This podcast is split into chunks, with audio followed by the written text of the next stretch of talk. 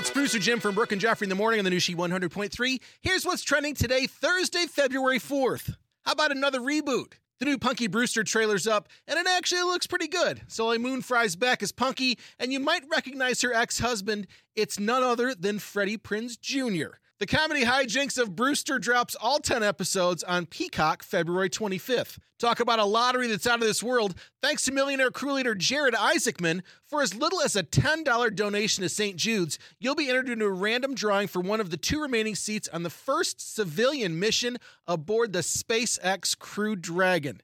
Count me in. How cool is that?